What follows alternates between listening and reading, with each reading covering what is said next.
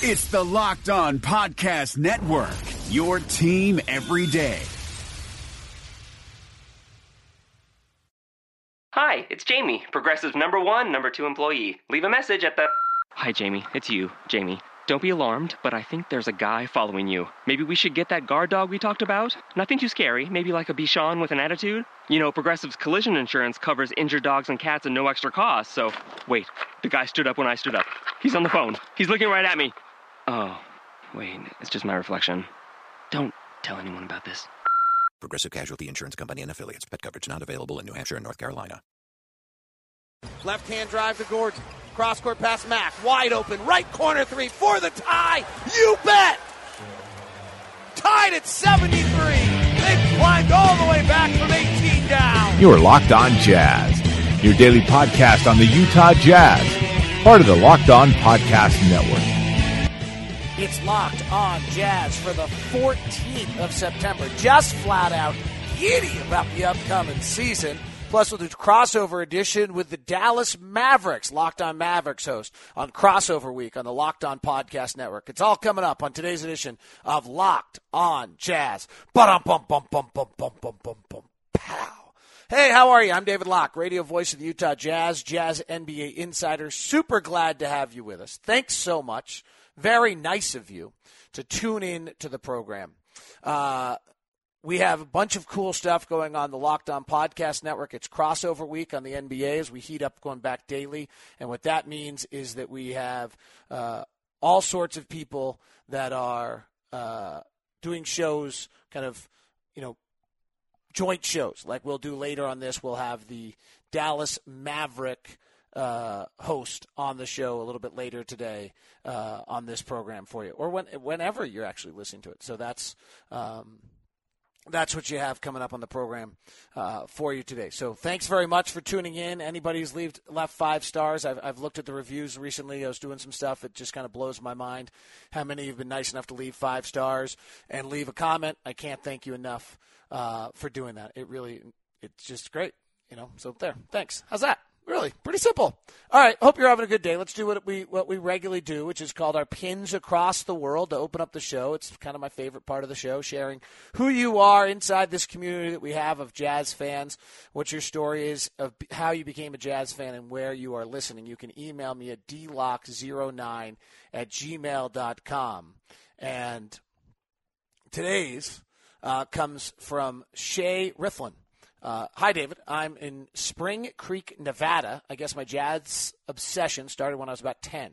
My family didn't watch too much sports, but one evening we all sat down to watch a game, Jazz and the Rockets. It was all tied up, two seconds left. My sister asked, so it's going into overtime. My brother insisted that two seconds was plenty of time. We watched Stockton get the pass, put up a three-pointer, and we literally all jumped when the shot went in. I think you can guess what game I'm talking about. John Stockton sends the Utah Jazz to the N B A Finals.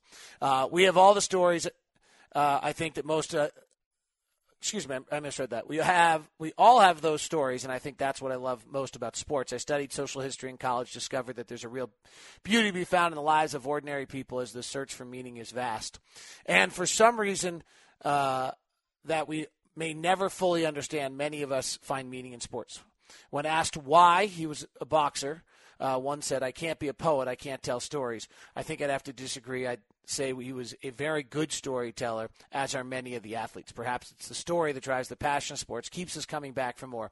Either way, it's been a pleasure to see this Utah Jazz saga unfold. Kind of an interesting perspective there. That was kind of fun. Appreciate it uh, from Shay. And that is our Pin Across the World. You can send it to me at d lock zero nine at gmail dot com. That's d lock zero nine at gmail dot com. All right, let's get to our tip-off story of the day. I- I'm just kind of giddy, uh, just being in the gym and seeing these guys and watching them play and just realizing who they are. George Hill was in the gym yesterday. George Hill! George Hill's like an above-average point guard in the N B A. He's thirty years old. He knows how to play. He's been through it. He understands the value of wins and losses. Uh, my favorite part of the day with George Hill is, uh, and I don't want to get into too many specifics of the conversation, but I, w- I was talking with him uh, or, you know, more actually more than I was talking to him. He, he was talking to us. There were about four of us that were sitting there, Ron Boone and myself and, and some others. And so we were talking, and, and he was referring to stuff that took place last year with the Jazz, and he was referring to all of them as we.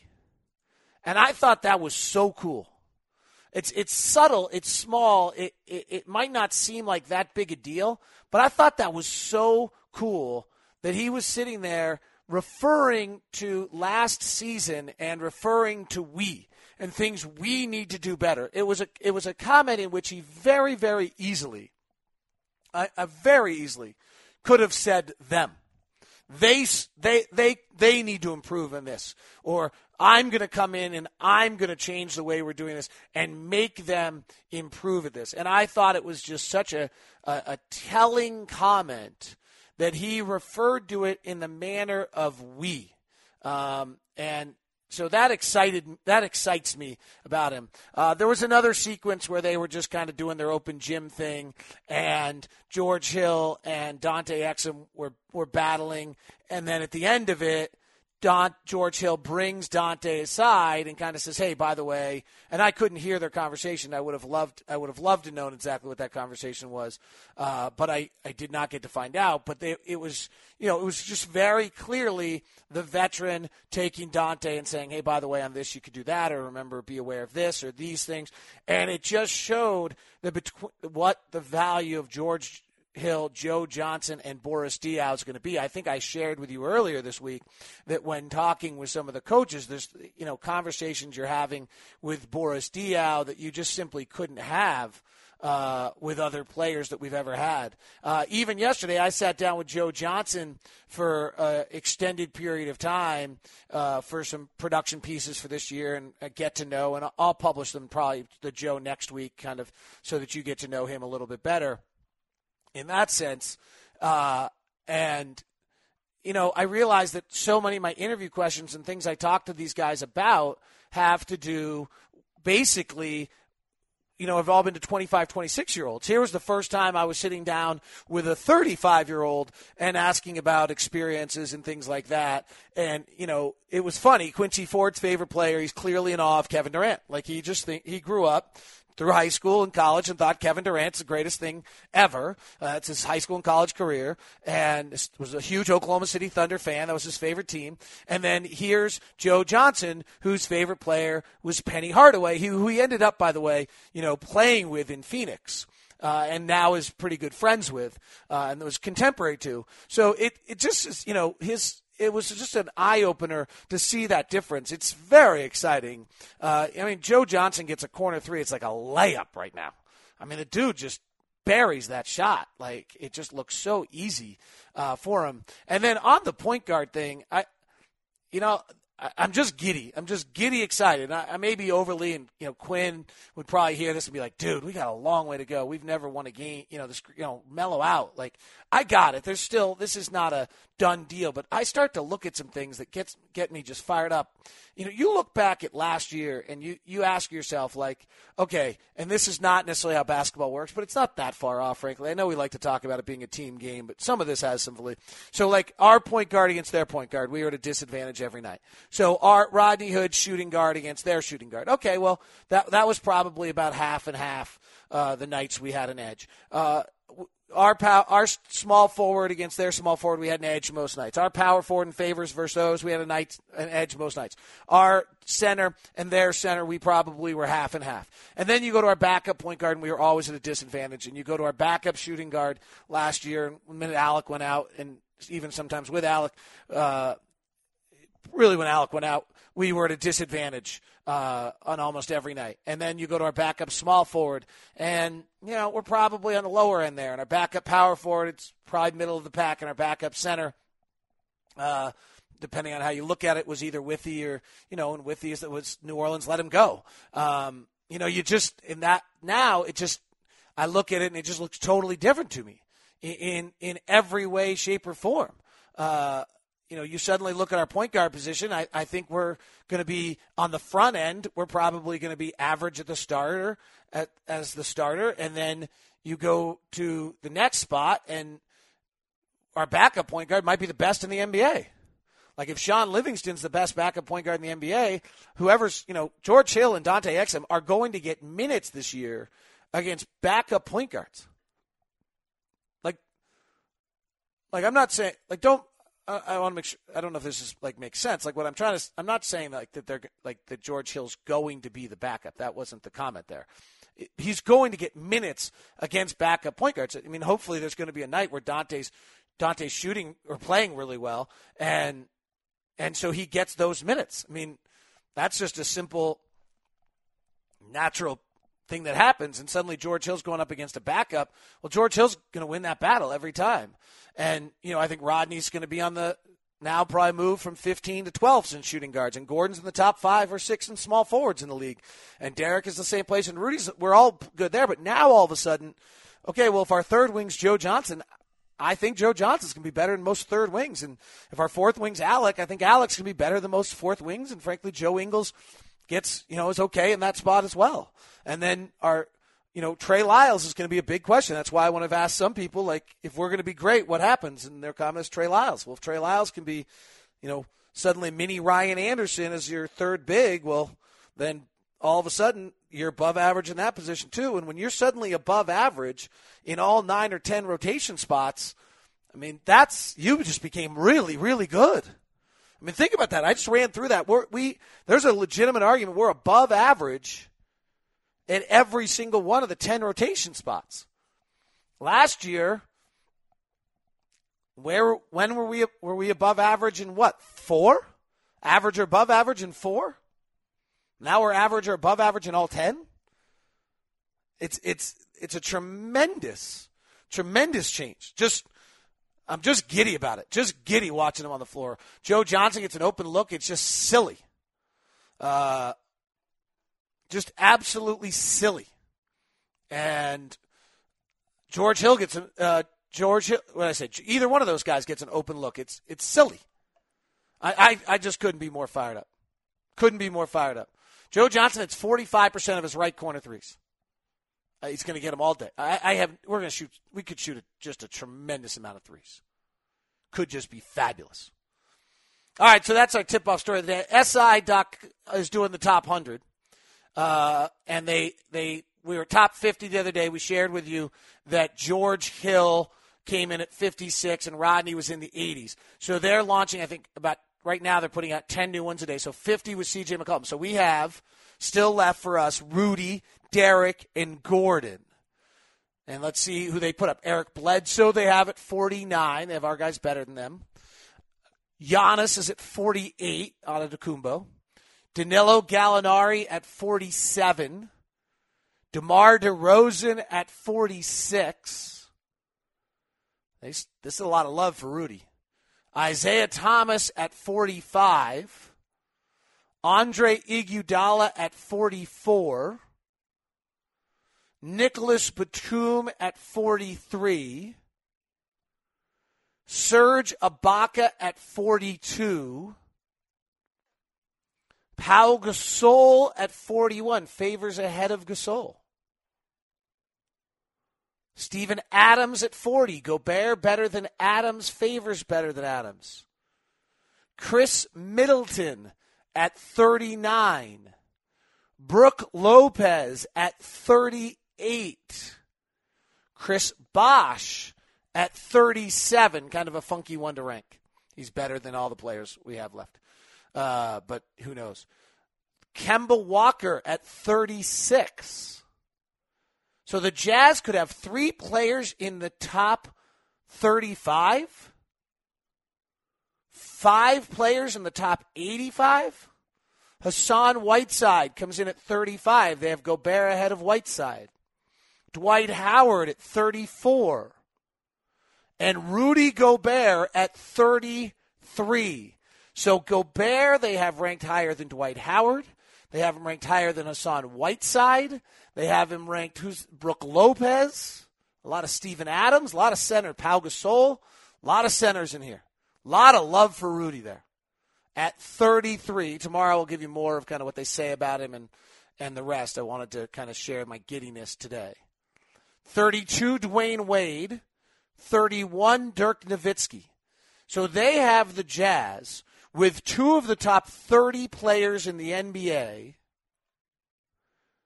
one of the top three in the top forty, four in the top sixty, five in the top eighty, and Joe Johnson.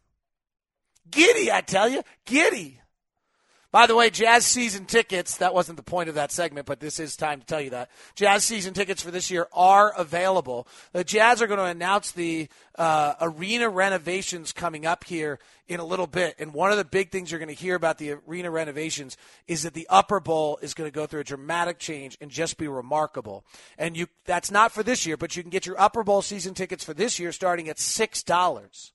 Uh, for forty-four games. Lower bowl seats start at forty-two dollars per game. Eight-day, seven-night stay in Mexico as well. Uh, you get the best seat locations, exclusive events. It's all available to you. Call eight oh one, three five five, D U N K. That's eight oh one, three five five, D U N K for more details. Partial season tickets are also available. You can get those for twenty-two games or eleven games. This is going to be a fabulous, fabulous year. That advertising spot right there is available for your company. If you'd like to advertise on Locked On Jazz and you want men between the ages of eighteen and forty-four, we go up to fifty-four too. ninety-eight percent men uh, listeners. Core audience for you. Uh, podcast listeners engage with sponsors better research shows than any of the others. Um, so a lot of really cool uh, opportunities for you. Email me at d lock zero nine at gmail dot com and be a part of Locked On Jazz as the season uh, begins. All right, let's do our crossover edition of the day. I'm David Locke, host of Locked On Jazz. And I'm Mike Marshall, host of Locked On Mavericks. I'm not sure as the Jazz and Mavericks get ready for the season if it's too simplistic to say one is clinging for their lives of playoffs and the other is trying to finally make their way into the playoffs and become like the next generation of Mavericks. But it does feel that way a little bit, that our two teams as we head into this training camp are in going in, in different directions. I just don't know if either of us understand where that – that arc is crossing or, or who ends up on each side of it? They're two trains that are going completely different directions. And for once this season, I think they're going to, they're almost at the same train train stop, somewhere between eight, nine, ten. I mean, you would like to think, I'm sure that uh, the Jazz could crack maybe top seven or something like that, but they've yet to be uh, proved that they can do that. The Mavericks are that annoying older brother that just won't go away, that uh, are just clinging on to the final years of Dirk Nowitzki. And uh, that's kind of what a Mavericks fan is resigned to now. We know we're not going to compete. We know the roster is going to turn over forty percent of the starting lineup every single season. And uh, we haven't developed young talent like Utah has. We've done it a completely different way. And this is what a roster looks like when you neglect the draft, you uh, neglect player development for uh, five to ten years at a time, and you're just at the mercy of A-level or sometimes B-level free agents to, uh, to pick your outpost. It's interesting. La- you talk about those two trains. Last year, I think most Jazz fans thought they were going to be able to get by the Mavericks, and there was this moment. Mm-hmm. There was this moment in time, and anybody who listened to Locked On Jazz knew it, where I sat there and was like, "Wait a second, like we just are not going. You just don't want to be in a situation where you got to win a game against Dirk." Right, like it's still yeah. like it's still he still has that element to him of wait a sec, if we're down to five games left in the season, I got a feeling he's going to be able to go take three of them if he needs to. So if the two trains are at a similar spot at the end of the year, I still think I am scared of Dirk, though I'm not sure how much is left in that tank. Yeah, for sure. I mean, for the longest time, uh, Rick Carlisle and uh, Dirk, that combination, that formula meant forty wins. And then you see what you can pile on top of the cake. How many layers can you get on this cake? And, you know, one year, obviously, was uh, the most spectacular year in Dallas sports history, um, winning a championship. But does the, how long does that formula hold up? You mentioned the end of the year. If Dirk has to have them, uh, can he go get them? And last year, yeah, that was the case. They won seven of their final ten games and finished as the sixth seed, which was the last two years, honestly. They've overachieved for what I thought they would be. And Utah's underachieved a little bit, specifically last year. I thought they'd be above above five hundred. I'm extremely jealous of their team building. Uh, I'm not jealous of them not having one superstar that they can just kind of prop their feet up and uh, just point at that every time uh, Donnie Nelson gets questioned over the last you know ten to fifteen years. By the way, Dirk just deserves so much credit. The month of March, Dirk went back to scoring twenty-two points a game, six rebounds, and two assists. He, he fell off the table a little bit as April hit in those final games, still found a way to win them. But how he became a twenty-point-a-game scorer again for a whole month, I'll, I'll just always relish. Uh, I, I, you know, we just said goodbye to Tim. When we got to say goodbye to that thirteen-time All-Star. It's it's just going to be it's sadness because there's just these are icons of the game who are just awesome to watch. I will tell you, it, being in Dallas last year reminded me of when we were, when we Jazz fans were at the end of the John and Carl run. And a lot of that was, you know, going to the finals. But then there was that little stretch afterwards in which you just kind of knew it was over. And at any moment it could end. Mm-hmm. And that's how it feels to me right now when you're in Dallas and you're in American Airlines Uh, arena or center, whichever it is, uh, every time Dirk makes an awesome play, there's this kind of roar through the crowd of like, I got to see it one more time. And I think it's there's an awesomeness to, to that, and I really appreciate the Dallas fans seemingly understanding of that right now. Yeah, no, there's nothing like it. Um, a guy that is connected with a fan base so tightly and has been so good to one franchise and so loyal, honestly. Like he's he's been better to the Dallas Mavericks than the Dallas Mavericks have been to him, if we're going to be honest. And it feels like, like you always hear about these guys that start, you know, moving like they're running in quicksand and uh, they hit that hard wall and the season, you know, they have a wasted season that they probably should have hung it up prior to. I mean, I don't know if Dirk's going to do that. I don't see anything in his game that says, um, you know, you're going to hit a wall and you're not going to be you anymore, because he's still going to be able to hit a one-legged fadeaway. He's still seven foot. He's going to hang him up whenever he's done having fun. And for me, I would have stopped having fun a couple of years ago, uh, probably after the, uh, the knee injury season, uh, the lockout season for him, but he still loves it. This is what he does. Like, he's bred to play basketball, um, and do it very well and shoot like almost nobody in the history of the N B A. And it's going to be a sad day, man. There's no way around. It's going to be a sad year. And it might be year after this one. Obviously, he signed a two-year with a uh, early termination option, which is kind of, you know, some cap maneuvering, some cap gymnastics uh, going into this offseason. If someone is worthy of twenty-plus million dollar contract, as, you know, most positions are filled in for quite a long time on this team, but point guard or center, if someone's Uh, worthy of a twenty plus million, he can early term uh, early terminate his contract, and then uh, they have money to improve. And he's doing them a favor in this. This is how this always works out. The last five last five years in particular, since the championship, he's done so much for them, and they've surrounded him with just failing pieces. And they've never been, done a very good job of surrounding him with uh, you know someone to compliment him properly. I guess Jason Terry is the greatest example, and that was almost you know. just kind of an accident, just a uh, reclamation project from Atlanta type guy. But, you know, they're they're, they're younger than they've ever been this season, um, I guess since mid two thousands. And I don't know what that means for Dirk. I don't know if we start the bridge to go away.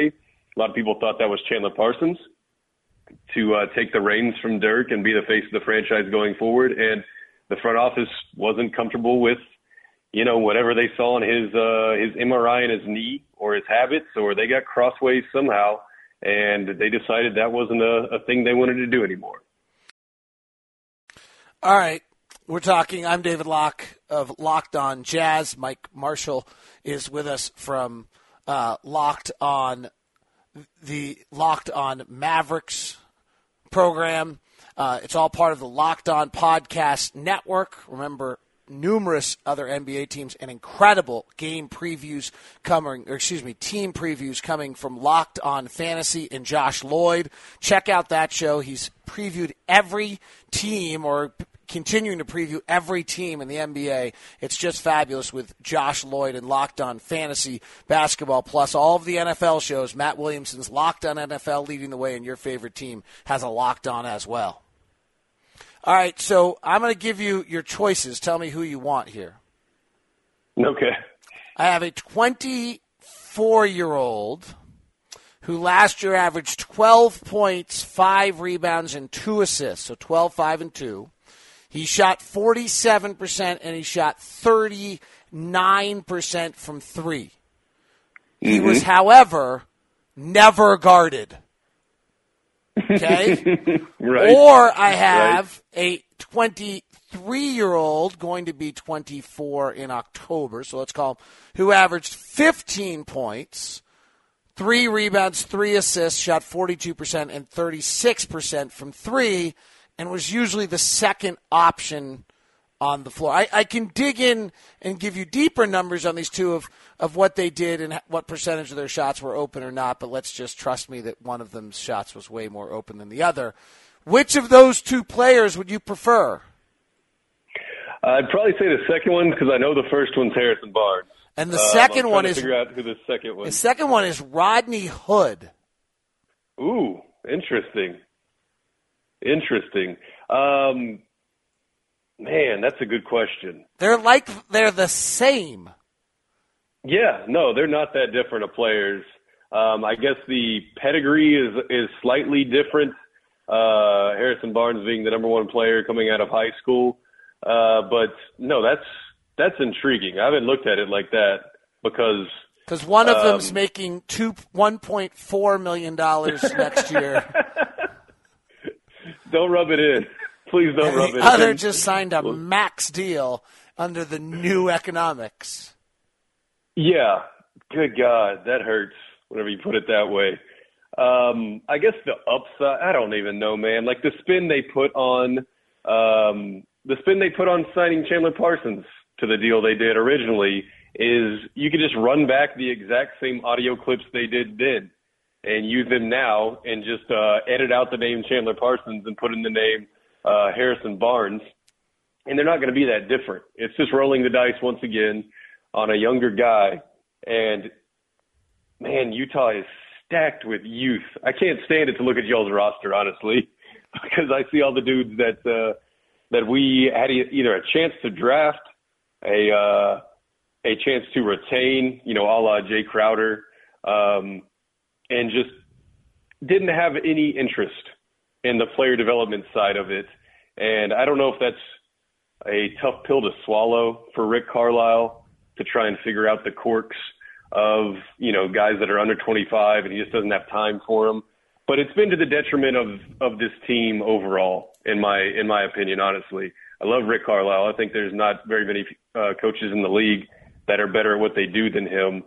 It's just I can't take watching young talent either walk out the door or just being passed over uh, for an older veteran guy that uh, is going to take up more of your cap. And, I mean, the N F L figured this out a couple of years ago of rookie contracts and the most valuable things in basketball. I don't know why the Mavericks, it's taken them, it seems like, um, you know, a dozen years to figure that out. Here's an interesting – and a little bit of who they – this is why I don't think anyone knows anything about Harrison Barnes. Harrison Barnes only spent four percent of his possessions last year as a pick-and-roll ball handler. Mm-hmm. Now, he was pretty good. He was in the eighty-ninth percentile. In those, he only spent eight point seven percent of his possessions in isolation. He was not very good at those. He shot forty-two point six percent. He was in the fifty-third percentile. The, that's what, to me, is so interesting is because he just hasn't done, and when you think about Dallas, he's going to run the pick and roll. You would think he's going to be effective because he's running the pick and roll with Dirk. Or he's going to, they've got to have some vision of how they're using him, and yet he hasn't done those things. The contrast to Rodney Hood, if that's our comparison, is that mm-hmm. Rodney Hood used the pick and roll thirty percent of his possessions last year and isolation wow. nine percent. Hood's, Hood's one of the top three isolation players in the N B A last year, and he's in the seventy-seventh percentile in pick and roll. Maybe Harrison Barnes is that good too. We just never got the chance to see it. I, that's what I think is so bizarre. Or Um, and I actually think that Donnie Nelson and Rick Carlisle are so well prepared all the time that they usually know something. I'm so curious to see what they know on this. Yeah, I, ho- I hope that's the case. Like, if you want to spin it positive, I hope that's the case, that there's some kind of potential there that hasn't been used, obviously, for what, uh, you know, scenario he was in with Golden State. But it almost feels like to me, knowing this Mavericks franchise as closely as I do, that you you bought a you bought a new car and then it came without cup holders, and you're just kind of talking yourself into, hey, I don't need cup holders. Who needs cup holders? Those are silly. But I mean, with Chandler Parsons going out the door, for all the warts he has and things that people would nitpick, and uh, you know, people would throw the contract around and say he's never going to be an all-star player. Okay, whatever, that's fine. He was a really good pick-and-roll player and a really good secondary ball handler.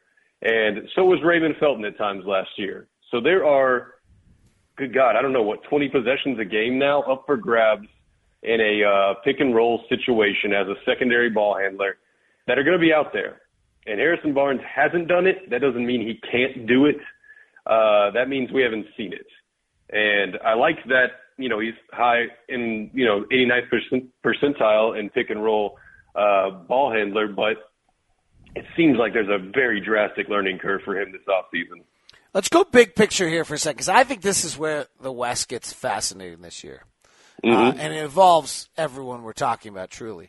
So I feel like there's three teams, young teams in the West, and, and frankly there could be four if DeMarcus Cousins gets off the crazy train.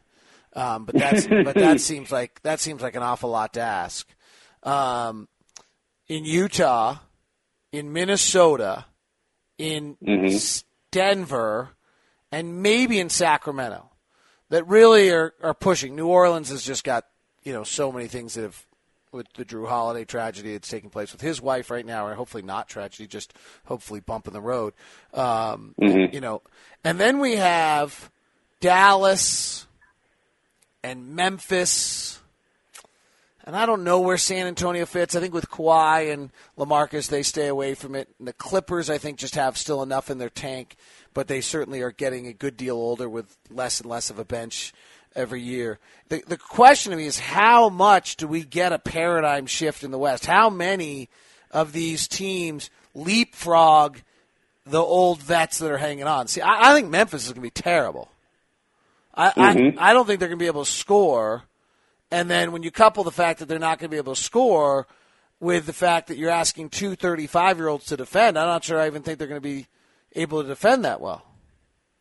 Yeah, I don't love uh, what the Grizzlies did necessarily after seeing Chandler Parsons for two years here uh, and their whole formula to begin with. And then you look at O K C is going to have a substantial drop. Um, you know, I like what Denver and Minnesota are doing, but it's been the same thing with them and New Orleans over the last, you know, three years of, okay, that's fun. You're building your, your team building part of your franchise is clearly on an uptick. Does that even mean thirty-five wins? Like, let's get there first. Um, same with Sacramento. Like, I would love it if one of these teams proves that you can, uh, you can rebuild pretty quickly. Um, with some high draft picks and bounce in there. But I think that six, seven, eight is going to be Memphis, Utah, Dallas in some order. And I think Houston is slightly better than that. And I think Portland, uh, if they're lucky, I hated their offseason, but if they're lucky, they can hold on to, I don't know, maybe the fifth seed. And then, you know, Golden State and San Antonio are clearly, I feel, a cut above, uh, the rest of that gaggle, and then the Clippers are kind of on their, their own island to me as well. But I heard Kevin Felton say on on your uh, your program, I guess last week, thirteenth in the West, and that's that's that's a little insane to me, and that sounds like what people were predicting last uh, last off season prior or last uh, training camp, that uh, you know Mavericks would be worst in the West, and I guess that was some kind of tanking um, incentive there, but you have to know, if you ask any Maverick fan, that we're just riding out Dirk's final years and they're going to do whatever they can to be competitive for him. So they're never going to tank until he's sitting in the uh, front office. It's interesting. It's really going to be interesting on how it all plays. Uh, and, and there's, and it's in one sense, there's the, the most talked about storyline will be Golden State. On the other sense, mm-hmm. the more interesting storylines are exactly what we just talked about. Who are going to flip flop? How's San Antonio's culture without Duncan? What is the Oklahoma City without Westbrook? Um, you know, I don't love what Portland did in the offseason either, and I'm not convinced Uh, I'm not convinced, and this is unfair because they did earn everything they got last year. I'm just not convinced they're as good as everyone thinks they are. Um, yeah. You know, their point differential last year was point eight, which is barely, you know, barely a forty-two win, you know, it's a forty-two forty-three win team. I'm not, I know they, they made the run. They got the the first round playoff win with everything that took place. And, and I, I don't know. I just, maybe I'm unfair. I just feel like I think that, that, that their their story's gotten a little overblown by their win over the Clippers last year in the playoffs when the Clippers, you know, clearly were no longer that team. Yeah, I, I hated the offseason. Their their road record is that of a non-playoff team uh, off of last year. You mentioned the differential. I just don't know where they go. Like, how do you get better? Like, if it's not just natural progression of players um, year to year. I mean, I really like Al-Farouq Aminu, but he's limited. And obviously McCollum and uh, Dame Lillard are special players, but I don't think they can top – I mean, forty-four wins isn't that great in a normal Western Conference year. I mean, year before last, I think it took, what, forty-nine or fifty for the Mavericks to barely get in. So forty-four, I don't see that as being a, uh, a sustainable fifth-seed win total. I think Oklahoma City is exceptionally interesting to me. Um, just for the obvious reasons that everybody wants to see. And then I'd love it if Utah was good. I really like what they've done. I really like mo- most of their dudes. Most of their players are dudes like um, – I've been doing a lot of N F L lately, and I keep on watching, like, the Jaguars because they drafted all the guys that I wanted the Cowboys to pick. Like, Utah's the same way. Like, I wish we had, like, four of those, du- those dudes. They keep on, like, taking the guys that I would really love to build a team around. And then the rest of them, man, I think there's a clear line between that Dallas, Memphis, uh, Utah, Portland, Houston group and those teams that are still too young um, in Sacramento, Denver, New Orleans, Minnesota, Phoenix, and L A. But that that five through nine is going to be exceptionally interesting because those are pretty good teams and every single game is going to matter. Yeah, I think Minnesota gets in there. I think Karl-Anthony Towns. You is, think so? Yeah, I think Karl. Wow, okay. I think Karl-Anthony Towns is historically great. Like, yeah, I, I Thibodeau, think, like I think he wins the M V P in five years, maybe less. Nice. Okay. Um, I mean, I just that's like exciting. When the draft, like two years ago when that draft was going on. If if you had been listening to me, I was like beside myself. I was like, whoa!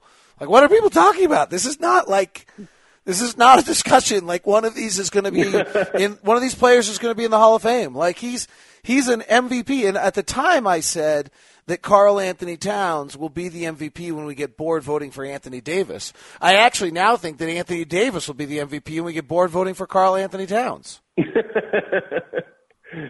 that, that would make a lot of sense. And then, like, I guess to spin it back to the Mavericks, we're just kind of sitting over there. Like, just uh, biding our time um, until it can be an acceptable thing, uh, an acceptable pill to swallow to rebuild, because that's what it's going to take. And I think people have wanted that to happen for a really long time. Um, and the moment you mention you can't do that to Dirk, they say, yeah, okay, I get it. But it doesn't keep you from, I don't know, maybe once every two to three months getting frustrated with the situation. Um, a lot of people like thought they should have rebuilt in two thousand twelve, um, and maybe, you know, a rebuild and bounce back might find them in the exact position they're in at this moment. For me, it was uh, it, w- it was two thousand twelve whenever Dirk shredded his knee um, doing his little world tour where they played in Germany, um, and I think I think his knee was messed up whenever they played there. He just didn't tell anybody, and then they came back home and he magically had a little tear in his knee and uh, was going to miss a couple months. That was the year where they fought back to make it to five hundred. And if you remember, remember them having the uh, the five hundred beards, there was nothing to play for that season. Like, that made no sense. And you getting to five hundred was the difference between Shane Larkin and C J McCollum or Giannis. Yeah, or you could have drafted like that was, or or you could have drafted Trey Burke or Michael Carter-Williams. That's true. They wanted Michael Carter-Williams. Right. That's who they really wanted.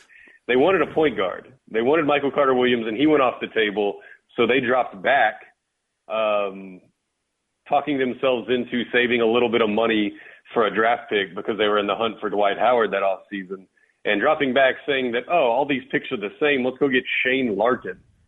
When in reality, if you didn't try to get back to five hundred that season, you could have had C J McCollum. And that, that hurts. And I keep saying that to myself. And, yeah, you're right. Trey Burke or Michael Carter, M C W could have happened just as well. But you put yourself in the best positions, and oftentimes they haven't because they're stubborn about it. I will leave you on this note. Rudy Gobert was the twenty-seventh pick of that draft. Okay. There you go. Could have had him as well. I'm David Locke yeah. of Locked On Jazz. He's Mike Marshall of Locked On Mavericks. Check them all out on the Locked On Podcast Network. Napa know-how. It takes a lot to get excited about a bag, but most bags can't save you twenty percent on auto parts. That's twenty percent off headlamps, twenty percent off oil filters, twenty percent off virtually anything you can fit inside the ninety-nine cent Napa reusable bag. So tell your buddies, there's a bag they just have to check out. Quality parts, helpful people. That's Napa know-how. Napa know-how. At participating Napa Auto Parts stores while supplies last. Minimum three items. Exclusions apply. Offer ends ten thirty-one seventeen.